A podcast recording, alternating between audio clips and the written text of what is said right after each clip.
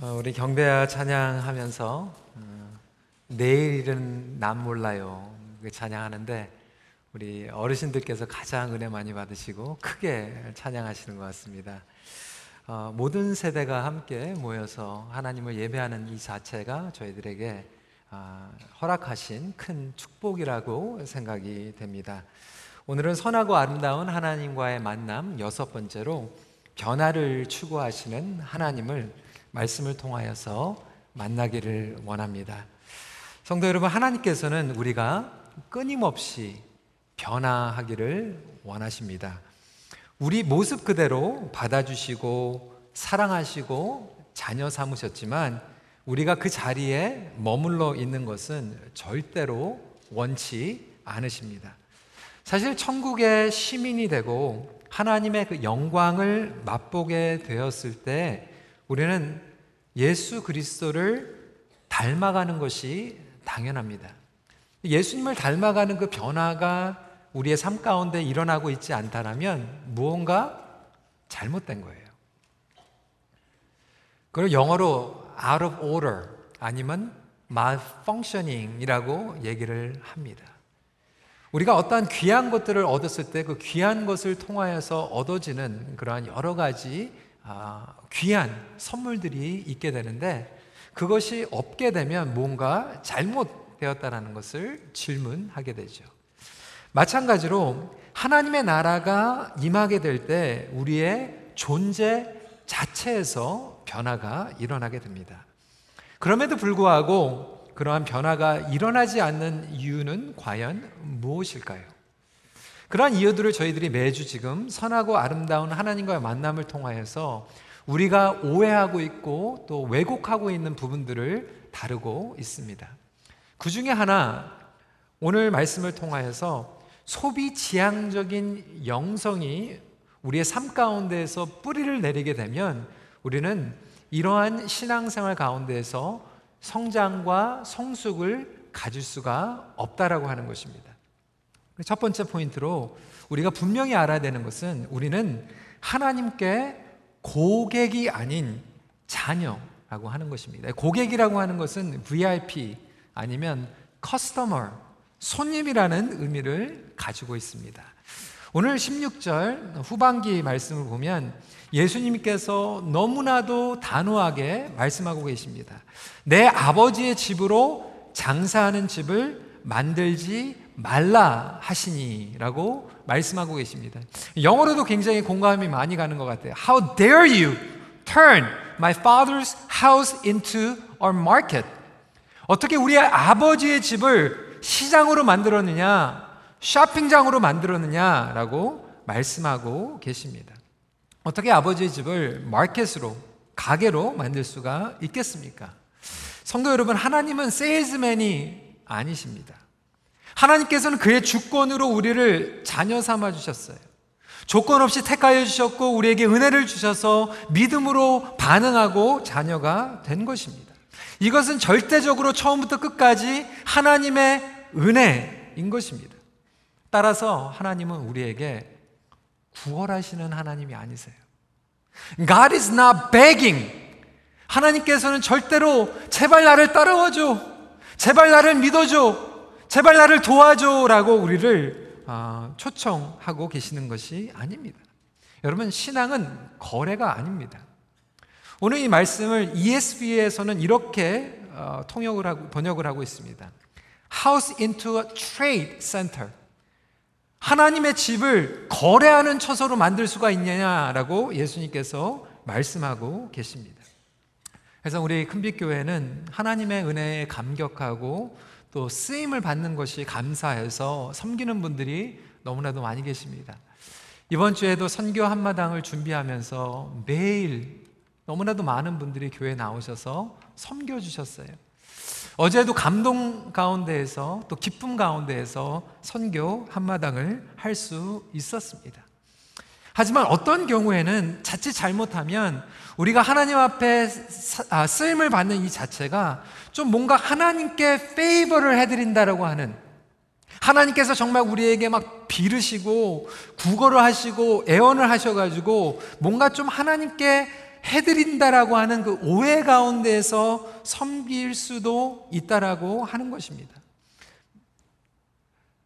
적, 아, 소수일 수 있겠죠. 하지만 이러한 왜곡된 신앙 자세를 가질 수 있다는 것을 우리는 다시 한번 되새겨 볼 필요가 있습니다. 여러분, 왜 이런 생각을 하게 되었을까요? 어디에선가 잘못된 거 아닙니까? 저는 오히려 교회와 목회 지도자들이 성도들로 하여금 하나님이 마침 세일즈를 하시는 것처럼 착각하도록 만든 것이 아닌가라는 생각을 해보았습니다. 우리 이민교회가 30년 전에 정착을 하였을 때는 많은 분들이 교회로 오셨습니다. 그 이유는 두 가지였습니다. 어떤 분들은 신앙의 열정을 가지고 교회를 세우셨어요. 예전에 이런 족구가 있었습니다. 중국 사람이 두세 사람이 모이면 중국 음식점을 차리고 이탈리아에서 온 사람들이 두세 사람이 모이면 이탈리안 레스토랑을 차리는데 한국 사람이 두세 사람이 모이면 교회를 세운다라는 이야기가 있었습니다. 한편으로는 신앙의 열정으로 교회를 세운 것이죠. 그런데 또 다른 측면에서는 아, 외롭고 힘드니까 이 이민 생활이 너무나도 힘드니까 교회라는 곳에 가서 도움을 받고 또 한인 커뮤니티의 그러한 역할을 기대하면서 교회에 모인 경우들도 있다라고 하는 것입니다. 그러다 보니까 이 교회가 하나님을 예배하고 우리가 말씀으로 양육받고 선교 공동체로 나가기보다 마침 성도들이 고객으로 교회의 서비스업을 기대받는 마음으로 정착하시는 분들도 있을 수 있다라고 하는 거예요. 사실 저희 가정도 처음에 캐나다에 이민 왔을 때 처음에 갔던 그 교회 그 이유가 간단했어요. 거기에 있는 목사님과 사모님이 저희를 병원으로 운전을 해주셔가지고 너무나도 그 서비스에 감사해가지고 가다 보니까 그 교회에 등록을 하게 되었습니다. 최근에 제가 아, 제 후배 목사님 개척교회를 하고 있는 아주 분전하고 있는 아, 그 목사님과 함께 식사를 사주면서 그 애로사항을 들었는데 그 후배 목사님이 이렇게 얘기를 하는 거예요. 목사님 개척교회가 참 힘듭니다.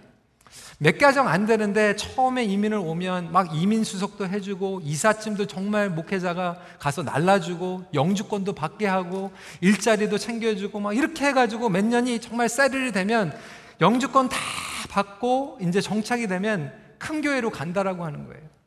얼마나 그게 속이 상했는지 저도 그 얘기를 들으면서 참 안타깝다라는 그런 생각을 하게 되었습니다. 여러분, 교회는요, 가게가 아닙니다. 서비스업을 하는 곳이 절대로 아닙니다. 저도 솔직히 그런 경험을 해본 적이 있어요. 14년 전에 어, 토론토에 처음에 왔을 때 큰빛교회 영어 목회자로 부임을 하게 되었습니다. 전화가 울리는 거예요. 제가 영어 목회를 하는데 어, 어느 한국 분이 전화를 하시는 거예요. 어, 이번에 새로 오신 영어 목사님 맞으십니까? 어, 맞다고 그러니까 아, 제가 꼭 도움을 받을 게 있습니다. 만나주세요 그러시는 거예요. 어, 어떤 용건인지 좀 알려주세요. 그러니까 아, 전화로 설명할 수는 없고 반드시 만나야지만 제가 얘기를 할 수 있습니다. 그래도 또 목회자가 또 섬겨야 된다라는 그런 생각 가운데에서 그분을 만나 뵀어요. 예, 커피를 같이 마시면서 얘기를 하는데 자초지정인 중 가방에서 이따만한 그 은행의 문서를 이렇게 딱 꺼내시는 거예요. 그러더니 아, 목사님 제가 이 정부에 뭐 보고할 게 있고 한국에 보낼 게 있는데 이게 너무나도 이 은행 자료가 제가 영어가 안 되니까 이걸 번역을 해야 되는데 번역을 못 하니까 영어 목사님이 번역을 해 주십시오. 이렇게 부탁을 하는 거예요. 어, 제가 이게 굉장히 너무 난감하더라고요. 서류가 한두 장도 아니고 너무나도 이 두꺼운 서류를 저보러 번역을 해달라고 그러니까.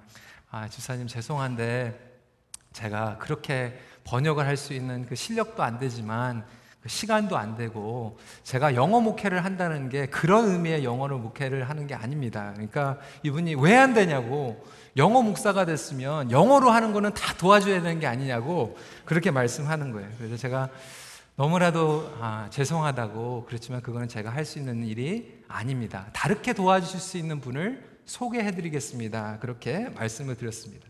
몇 주 후에 또 전화가 왔어요. 도와달라는 거예요.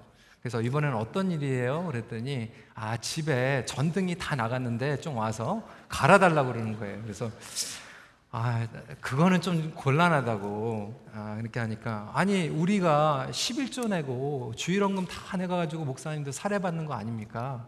그런 거 도와줘야 되는 거 아닙니까? 교회가 서비스하는 데가 아닙니까? 그렇게 말씀을 하셨습니다.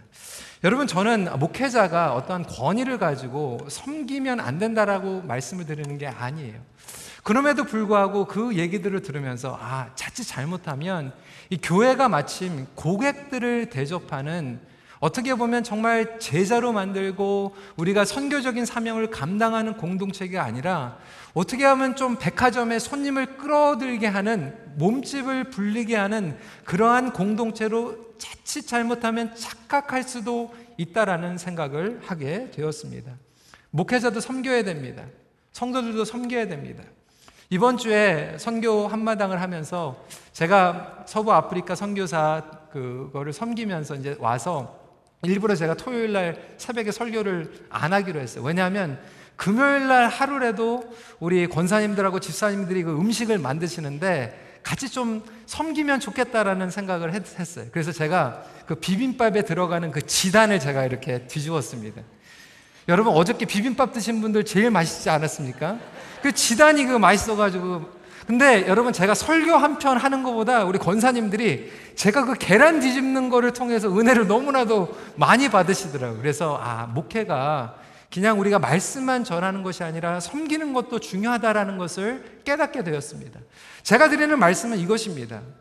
목회자라고 해서 특별한 것도 없고 권위를 내세울 필요도 없지만 사실상 우리가 이것을 잘못 생각하면 교회가 오히려 마켓이 되고 가게가 되고 세일즈하면서 하나님과 발견하는 그러한 오해 가운데에서 신앙생활을 할 수 있다라고 하는 것입니다. 자기의 선호대로 교회를 선택한다라고 생각합니다. 이것이 바로 소비 지향적 영성이라고 합니다. 우리는 하나님의 영광을 추구하기 위한 공동체입니다. 하나님을 소비하기 위해서 모인 공동체가 아닌 것입니다. 오늘날 유진 피럴슨 목사님이 지적한 것이 이것이에요. The pastors of America metamorphosed into a company of shopkeepers, and the shops they keep are churches. 미국의 목회자들은 쇼핑장을 지키는 매니저들로 변하고 말았다. 그들이 지키는 쇼핑장들은 바로 교회이다. 성도 여러분, 교회는 쇼핑몰이 아닙니다. 하나님의 영적인 군대이고 공동체인 것입니다. 그러다 보니까 우리가 신앙생활을 하면서도 목회자를 위해서 아니면 장로님을 위해서 아니면 하나님을 심지어는 하나님을 위해서 나와준다라고 생각을 하는 거예요. 제가 LA 있을 때 어느 교회에서 전도 집회를 했습니다. 제가 아는 집사님이 그 교회에 다니셨는데 와가지고 저한테 막 힘든 얘기를 하는 거예요. 얘기를 들어봤더니 교회에서 전도 집회를 하는데 안 믿는 사람들을 데리고 와서 전도를 하라고 얘기를 했대요. 그런데 나중에는 이름을 써가지고 제출을 해야 되는데 하여튼 안 믿는 사람이 없으면 다른 교회 다니는 사람들에도 데리고 와가지고 전도를 하는 거예요. 그 프레셔를 느껴가지고 어떻게 하면 다른 교회 잘 다니는 사람들을 전도 집회에 데리고 올 수 있을까? 여러분 그 자체가 하나님께서 기뻐하시는 전도가 아닙니다. 그럼에도 불구하고 우리는 이런 식으로 다른 교회와 경쟁하고 다른 교회와 더 비교했을 때 더 나아서 쇼핑장으로 비교하는 가운데서 착각을 하면서 신앙생활을 하고 있는 부분이 있지는 않습니까? 그러다 보니까 마음에 안 들면 교회를 옮겨버립니다. 안 좋은 습관이 고쳐지지는 않습니다. 그러다 보니까 목회자들도 헌법 공부하면서 이제는 치리를 보지 않아요. 많은 교단의 목사님들이 그렇게 얘기를 하는 거예요. 뭐 치리? 배워봤자 뭐하냐고. 치리의 치자만 얘기하면 성도들이 교회 옮기면 그만인데. 여러분, 요즘 세상에 교회에서 discipline 받고 치리받는 가운데에서 뉘우치고 회개하는 경우들이 있습니까? 그렇지 않습니다. 다른 교회로 가면 그만입니다. 교회가 여기만 있는 게 아니라 많이 널려져 있습니다. 우리는 그러한 소비지향적인 영성을 가지고 교회에 나올 수 있다라고 하는 것입니다. 성도 여러분, 하나님은 우리에게 영광을 받으시길 원하십니다. 우리에게 잘 보이실 이유는 없습니다. 이번 주에 함께 날마다 빛으로 말씀 묵상 가운데서 민수기를 읽었습니다. 모압 왕 발락이 이스라엘 백성들을 두려워하는 가운데에서 발람이라고 하는 사람을 데리고 와서 꼬시기도 하고 협박을 하면서 이스라엘을 저주하라고 얘기를 합니다. 그때 발람이 한 말에 진리가 담겨져 있습니다. 여러분 민수기 23장 19절 말씀 같이 읽기로 하겠습니다. 시작. 하나님은 사람이 아니시니 거짓말을 하지 않으시고 인생이 아니시니 후회가 없으시도다. 어찌 그 말씀하신 바를 행하신 바를 행하지 않으시며 하신 말씀을 실행하지 않으시라. 여러분, 우리가 신앙생활을 하면서 자칫 잘못하면 하나님께 뭔가를 페이브를 해드린다라는 뭔가를 해드린다라고 하는 자세로 나아가고 있지는 않습니까?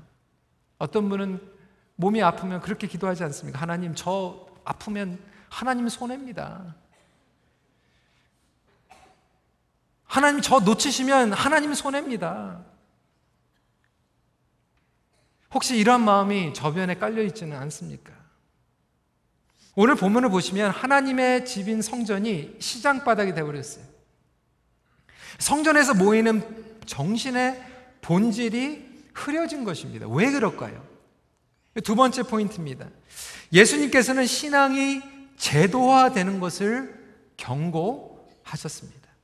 오늘 본문에 보면 성전을 정화시키며 개혁하신 예수님의 열정이 그대로 담겨져 있습니다.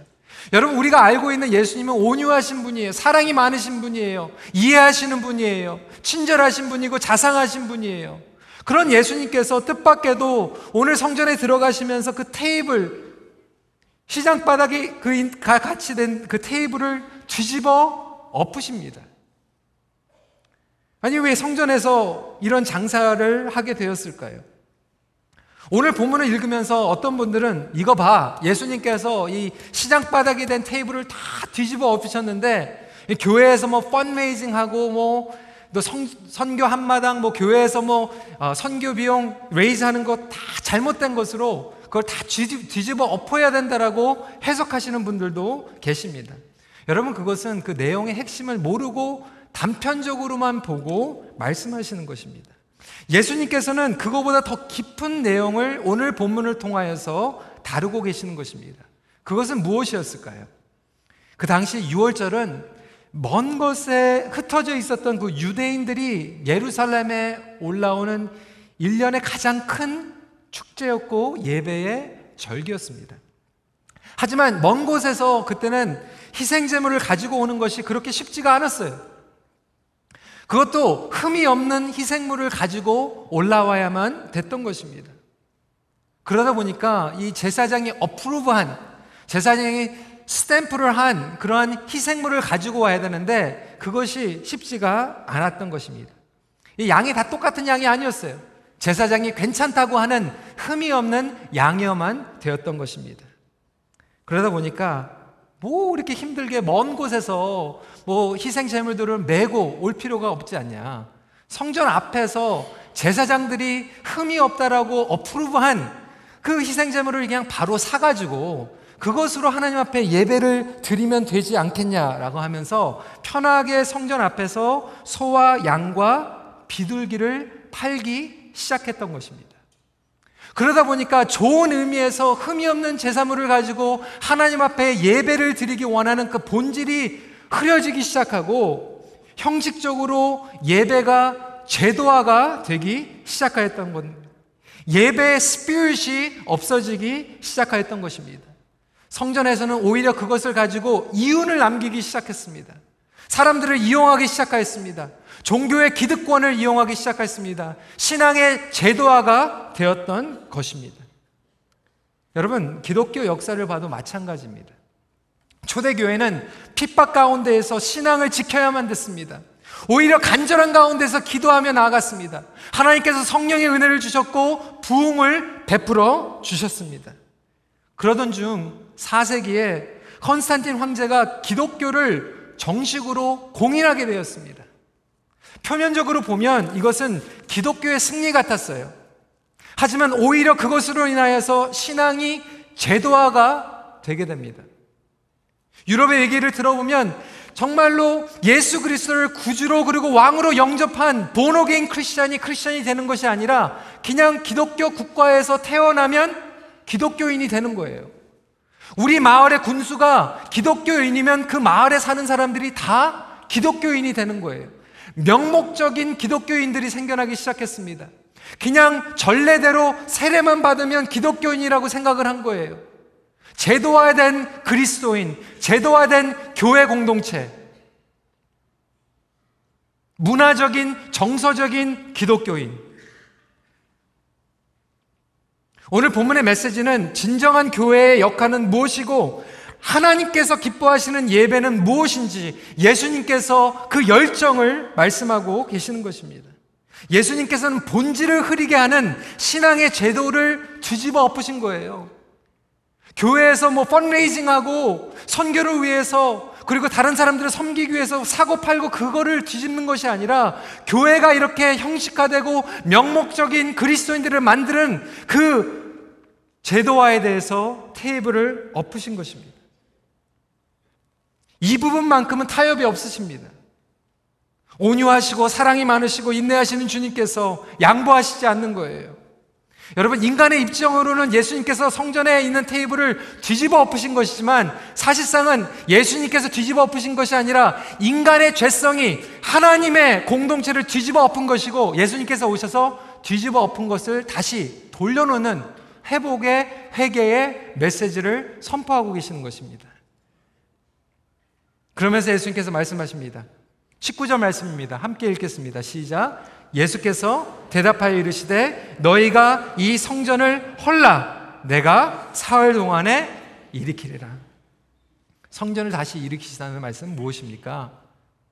그 당시에 있었던 헤롯의 성전을 다 예수님께서 다 파괴하시고 센세이션을 일으키셔가지고 기적으로 사흘 만에 건물을 세우겠다는 말씀이 절대로 아닌 것을 우리는 알고 있습니다. 사흘 만에 부활로 말미암아 새로운 그리스도의 몸, 구원 공동체를 일으키시겠다고 하는 말씀입니다. 예수님의 성전이라고 하는 것은 더 이상 건물이 아닙니다.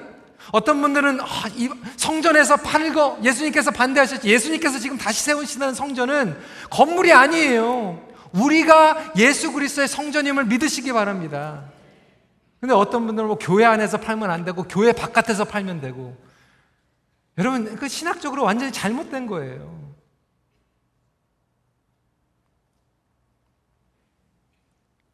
예수 그리스도의 십자가의 구속과 부활로 말미암아 새로운 영적인 공동체를 일으키겠다고 예수님께서 약속하고 계시는 것입니다. 헤롯 성전에 있었던 제도적인 종교적인 성전이 아니라 예수 그리스도의 몸입니다. 21절 예수는 성전된 자기 육체를 가리켜 말씀하신 것이니라. 성도 여러분, 여러분들이 주님의 몸임을 예수 그리스도의 성전임을 믿으시기 바랍니다. 여러분 그래서 교회는요 단순히 예배로 종교, 의식, 예법을 위해서 모이는 곳이 아니에요. 죄자들이 모이는 곳이에요. 근데 여러분 오늘날 교회에 모인 이 교인들 교회에 모여 있는 성도들을 제자로 만드는 것이 너무나도 어려워요. 그 제자로 만들어 가지고 선교지를 보내는 것이 너무나도 힘들어요. 여러분 사실상 우리가 고민하고 있는 게 그거 아닙니까? 우리 제자 양육 하시는 분들, 목회자들 그거 고민하고 있지 않습니까? 교회에 이렇게 많은 분들이 모였는데 여기에서 어떻게든지 몇 퍼센트라도 제자로 만들고 거기에서 몇 퍼센트라도 선교지로 보내야 되는데 이게 벽에 부닥치는 일이에요.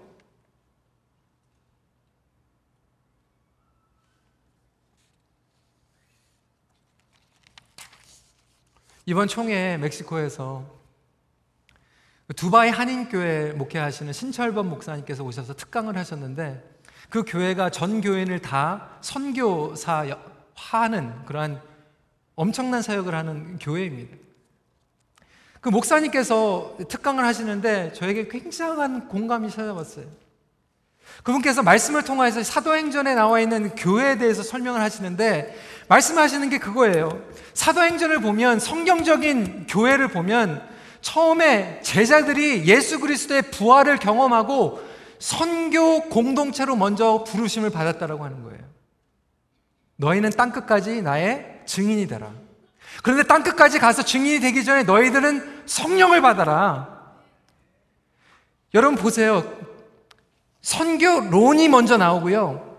성령론이 나오고 선교로 보냄을 받고 성령을 받은 사람들이 모인 것이 교회가 됐다라고 하는 거예요. 그러니까 성경적으로 보면요. 선교론, 성령론, 그 다음에 교회론이 와야 되는데 그 목사님의 지적은 뭐냐면 오늘날 교회가 거꾸로 됐다라고 하는 거예요. 교회를 먼저 얘기하고 교회에서 몸집을 늘린 다음에 여기에서 성령 받게 해가지고 선교를 보내려고 하니까 이게 안 되는 거예요.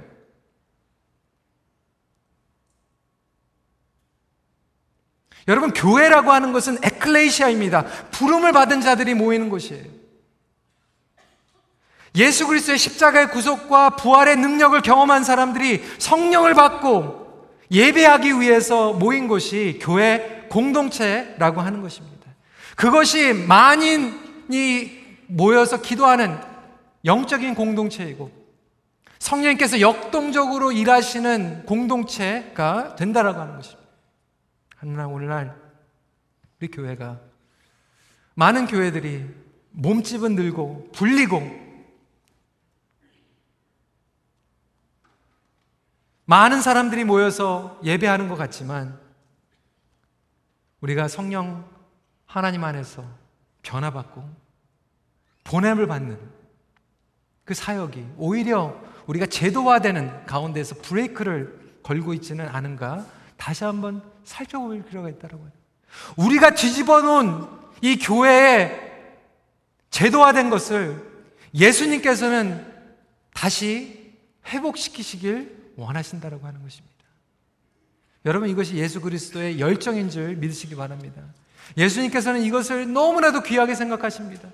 성도 여러분, 저와 여러분들이 정말로 하나님을 선하고 아르샤는 하나님께서 우리에게 그 복음의 열정을 가지고 말씀하고 계신다라면 그 열정을 가지고 보냄을 받을 수 있는 저와 여러분들이 되시길 주님의 이름으로 축원합니다.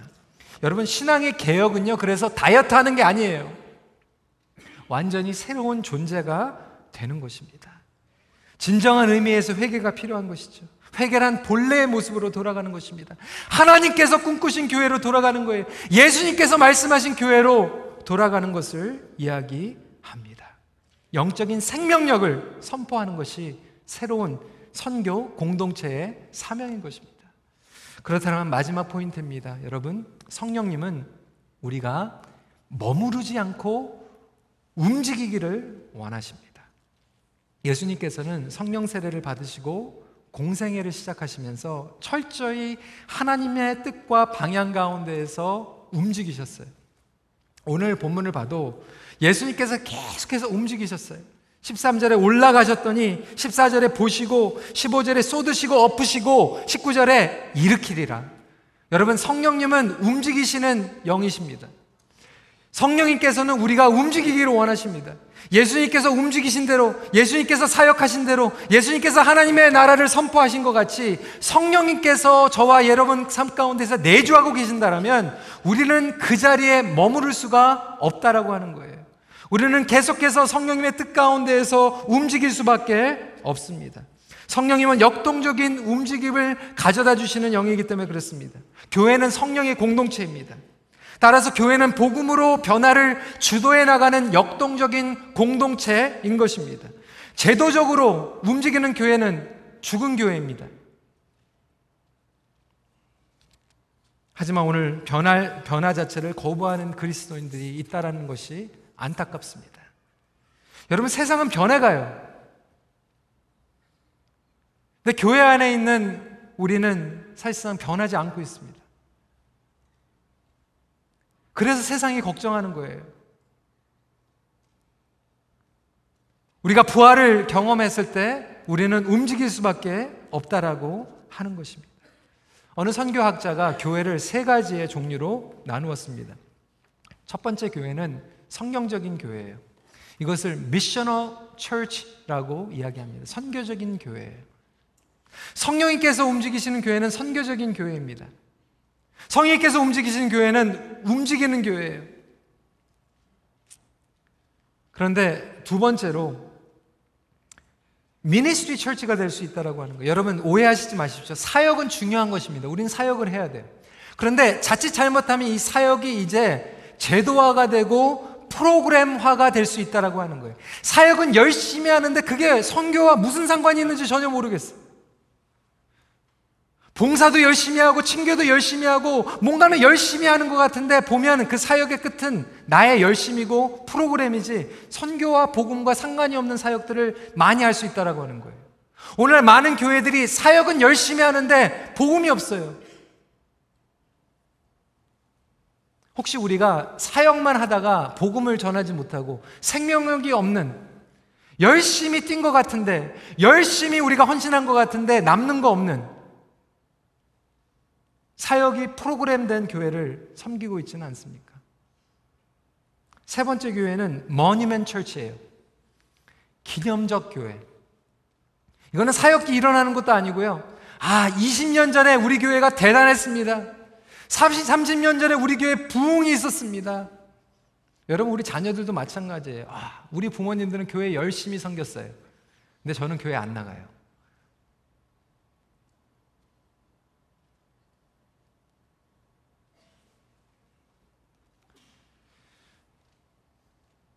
2월 달에 선교 부흥회를 인도하시기 위해서 우리 호성기 목사님께서 오셨습니다.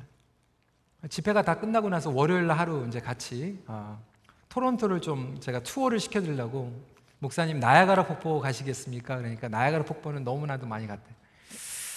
좀 어, 그러면 어, 디 구경하시기 원하세요? 그러니까 아, 본인이 호성희 목사님 가장 좋아하는 목사님 중에서 A.W. 토저 여러분 많이 읽어보셨잖아요. A.W. 토저가 그 미국에서 엄청난 그 부흥의 도구로 어, 쓰임을 받고 나서 마지막에 목회 은퇴를 어디서 하냐면 토론토에서 하세요. 토론토의 다운타운에 있는 그 교회에서 목회를 하시면서 그 교회가 엄청난 부흥을 경험을 했어요. 그 교회에 가보고 싶으시다는 거예요. 그래서 저도 얘기는 많이 들었는데 그 교회 직접 가본 적이 없어서 구글에 들어가 가지고 어, 설치를 했죠. A.W. 목사님이 마지막으로 목회하시고 은퇴하신 교회가 어디인가 찾았어요. 에비뉴하고 그 길 이름 지금 생각이 안 나는 다운타운 쪽에 있습니다. 거기에 이렇게 찾아갔는데 여러분 A.W. 목사님이 목회하셨던 그 교회가 나중에는 문을 닫고 팔아 넘겼는데 그것도 인도의 그 우상신을 섬기는 그 크리시나 템플이 돼버린 거예요. 거기 안에 들어가는데 뭐 강대상이 뭐 없고 예배당이에요. 그냥 막 이상한 그림들 그려져 있고 막 신상이 돼가지고 막 향 냄새 나고 하는데 얼마나 안타까웠는지. 건물은 너무나도 아름다운데 거기는 기념적인 건물이 되었다고 하는 거예요. 여러분, 큰빛교회는 선교적인 교회입니까? 아니면 기념적인 교회입니까? 아니, 열심히 사역을 하고 있고 프로그램은 돌아가고 있는데 전혀 복음과 상관이 없고 전도하지 않고 선교하지 않는 교회가 되고 있지는 않습니까? 그런 질문들을 우리가 스스로 할 필요가 있다라고 하는 거예요. 그래서 우리의 자녀들이 나중에 성장했을 때 자녀들도 끊임없이 제자 양육으로 변화받고 예수 그리스도를 만나고 열방으로 나아가고 그 열방에서 만인들이 기도하는 그러한 교회가 되기를 간절히 소원합니다. 이것이 생명력이라고 하는 거예요.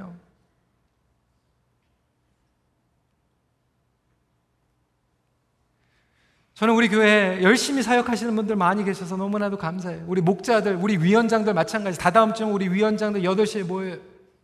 근데 제가 정말로 간절히 바라는 것은 사역하는 것도 중요하지만 사역하기 전에 우리가 기도하지 않고 어떻게 사역합니까?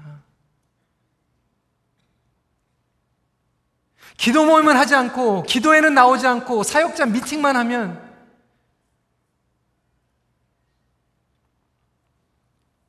성령님께서 움직이시는 것이 아니라 제도가 움직이고 우리의 프로그램이 움직이는 교회라면 그 모습이야말로 예수님께서 오셨을 때 뭐라고 말씀하실까? 우리가 스스로를 다시 한번 되살펴보고 되돌려보고 우리가 주님 앞에 복음의 열정과 기도의 열정과 예배의 열정과 선교의 열정을 회복할 수 있는 저와 여러분들 되시길 간절히 부탁을 드립니다. 어제 토요일 날 우리 김성민 목사님께서 말씀을 전하셨어요. 너무나 감사했던 것은 우리가 부족한 것이 많이 있지만 하나님께서 다운타운을 축복하시고 우리 교회를 축복하신 게 부족하지만 그래도 우리가 한 곳에 머물러 있지 않고 확장해 나갔어요. 수백 명의 청년들이 모이고 복음을 듣고 세례받고 선교지로 나가고 여러분 우리 EM이 너무나도 부족한데도 불구하고 그게 비밀이 뭐였을까 생각하면 그거 하나밖에 없어요. 다운타운 개척하고 업타운 개척하고 머물러 있지 않고 역동적으로 움직여 나가는 거예요. 여러분 신앙이라는 게 우리가 머물러 있으면 우리 신앙은 고착화될 수밖에 없고 제도화될 수밖에 없지만 끊임없이 성령님의 음성을 듣고 움직여 나갈 때 우리는 영적인 비만증에 걸리는 것이 아니라 놀라운 하나님의 역사하심을 경험하는 성령의 공동체가 될 수 있다라고 하는 거예요.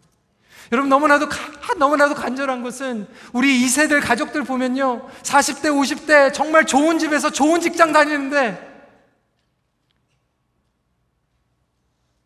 그냥 신앙이 제도화 돼 버렸어요. 주일날 그냥 한 시간 예배 드리면 다 되는 것처럼 책임을 다한 것처럼 영적으로 죽을 수밖에 없다라고 하는 거예요. 여러분, 오늘날 여러분들의 부부가 메말라 가고 있습니까? 여러분의 가정이 지금 목적이 없이 방황하고 있습니까? 하나님의 꿈을 꾸고 성령님께서 움직이시는 그 가정으로 나가기 원하신다면 여러분 거꾸로 가지 마세요. 다 안정되고 안정된 후에 하나님 섬기겠습니다. 그게 아니라 여러분 그냥 우리가 선교적인 사명을 순종하고 성령 받고 성령 충만해서 나가면 하나님께서 그냥 그것을 교회 공동체로 만들어 주시는 거예요. 우리 자녀들이요. 그걸 보고 변화받는 거예요. 뭐 학비 다 대주고 그냥 좋은 집 사주고 좋은 직장 얻었더니 나중에 신앙생활 잘하더라. 여러분 그거 거꾸로 된 거예요. 근데 우리는요, 오히려 잘 살고 그냥 종교 생활 잘하는 그 예수님을 만났을 때 따라가지 못했던 젊은 부자로 만들기로 그렇게 고생하면서 우리 자녀들을 키우고 있지는 않습니까?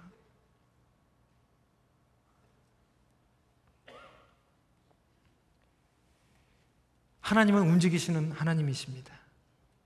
하나님은 영광과 복음의 열정으로 안타까워하십니다. 하나님은 저와 여러분들을 너무나도 사랑하시고 우리를 변화시키셔서 사용하시기 원하십니다. 하지만 구걸하시진 않으세요.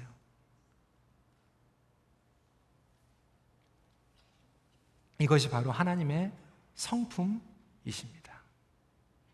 성도 여러분, 우리 교회가 다시 한번 이 스피릿을 가지고 일어나길 원합니다. 명목상인 종교 생활을 뛰어넘어서 생명력이 있는 변화를 누리길 소망합니다. 말씀을 정리합니다. 날마다 주님과 함께 동행하며 역동력 있는 신앙생활을 누리십시오. 시간에 같이 기도하겠습니다.